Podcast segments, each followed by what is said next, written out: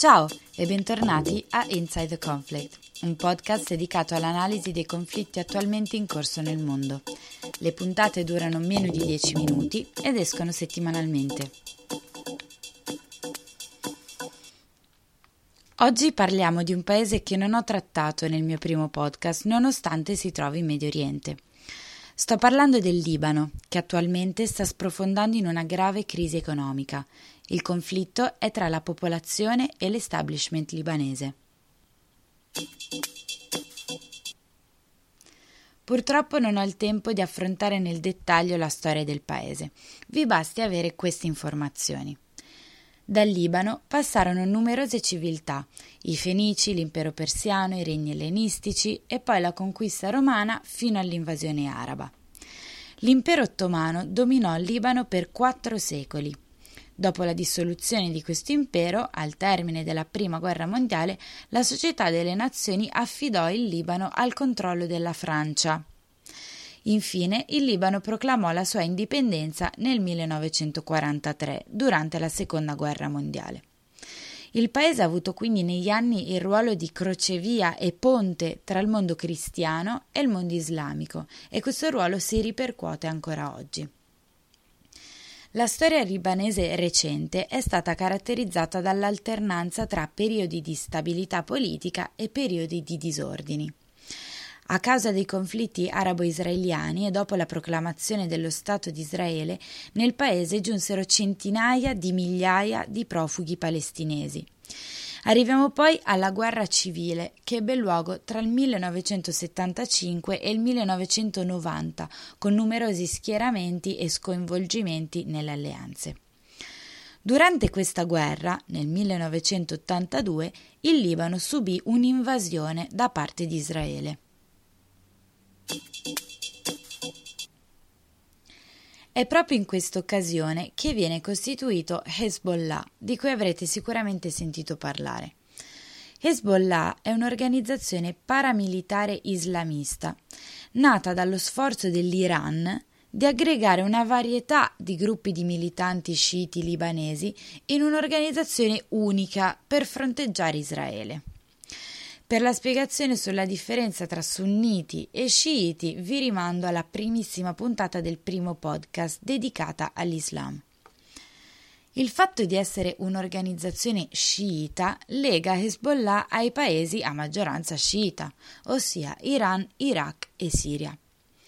L'Iran, oltre ad aver istituito questo gruppo paramilitare, lo supporta militarmente e finanziariamente.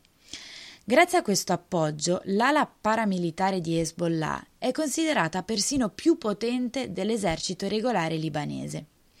Vi parlo dell'ala paramilitare perché negli anni si è andata costituendo anche un'altra ala, quella politica.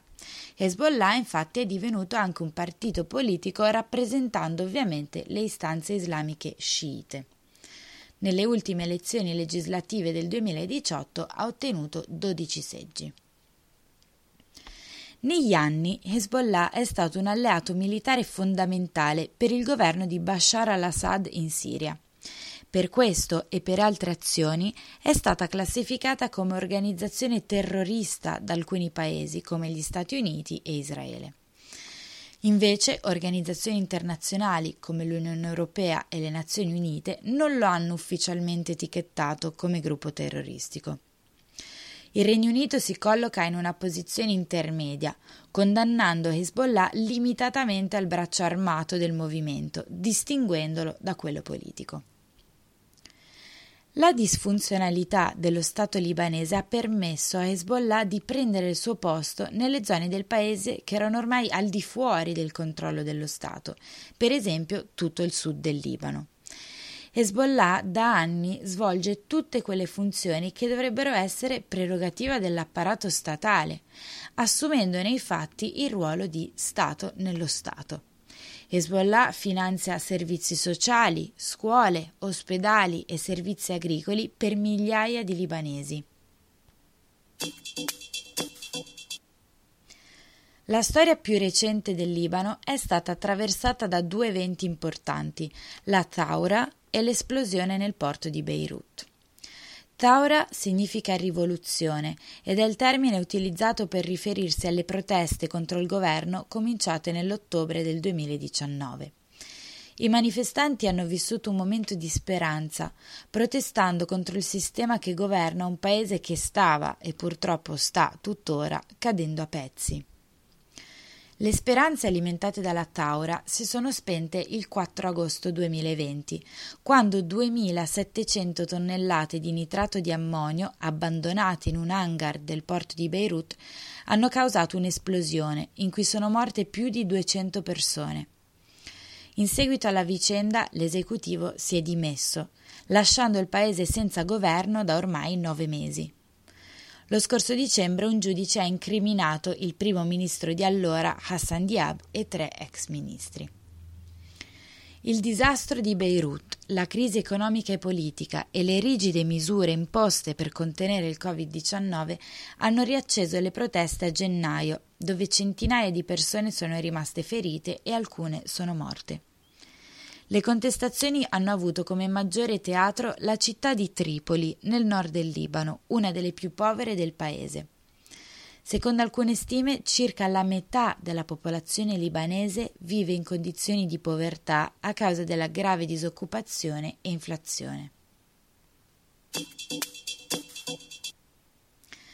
C'è un grande risentimento nei confronti della classe politica libanese, accusata di decenni di cattiva gestione dello Stato e corruzione. A questa situazione poi si è aggiunta la pandemia, con un record di contagi e decessi a gennaio. Il recente assassinio di un celebre intellettuale, Lokman Slim, critico feroce di Hezbollah, fa capire in quale contesto si viva in Libano, dove viene cancellato qualsiasi punto di vista critico verso la cosiddetta asse della resistenza sciita, l'alleanza tra Iran, Siria e Hezbollah. Slim sosteneva la laicità e l'emancipazione della politica libanese dai confessionalismi religiosi. Queste voci critiche nei confronti di Hezbollah non provengono solo dalla frangia più dissidente a cui apparteneva Lokman Slim, ma anche dagli stessi sostenitori di Hezbollah. Il Libano ha perso la caratteristica che lo distingueva dagli altri stati arabi, ossia il pluralismo religioso e culturale che rendeva possibile una singolare libertà di espressione. Il Libano ormai è diventato uno Stato sempre più militarizzato, conformandosi agli standard dei paesi di quella zona del mondo. Il popolo libanese è convinto che chi si trova ai piani alti del paese è solo interessato a capire quali guadagni ottiene da questo puzzle di un paese in frantumi. Non hanno interesse ad alleviare la disperazione dei libanesi. Gli aiuti internazionali potrebbero essere di aiuto, infatti, ma vengono sbloccati solo nel momento in cui il paese attua delle riforme, che attualmente l'elite libanese non sembra voler intraprendere. Inoltre il ruolo decisamente troppo rilevante di Hezbollah spinge gli Stati Uniti e gli altri finanziatori europei ad interrompere il proprio supporto economico. La speranza è che il paese riesca ad uscire presto dallo stallo in cui si trova e ad eleggere un nuovo esecutivo che possa traghettare il Libano fuori da questo pantano. Finisce qui un altro episodio di Inside the Conflict. Potete seguire la pagina Facebook per venire aggiornati sulle nuove puntate oppure seguirmi sulla mia pagina personale di Instagram. Alla prossima!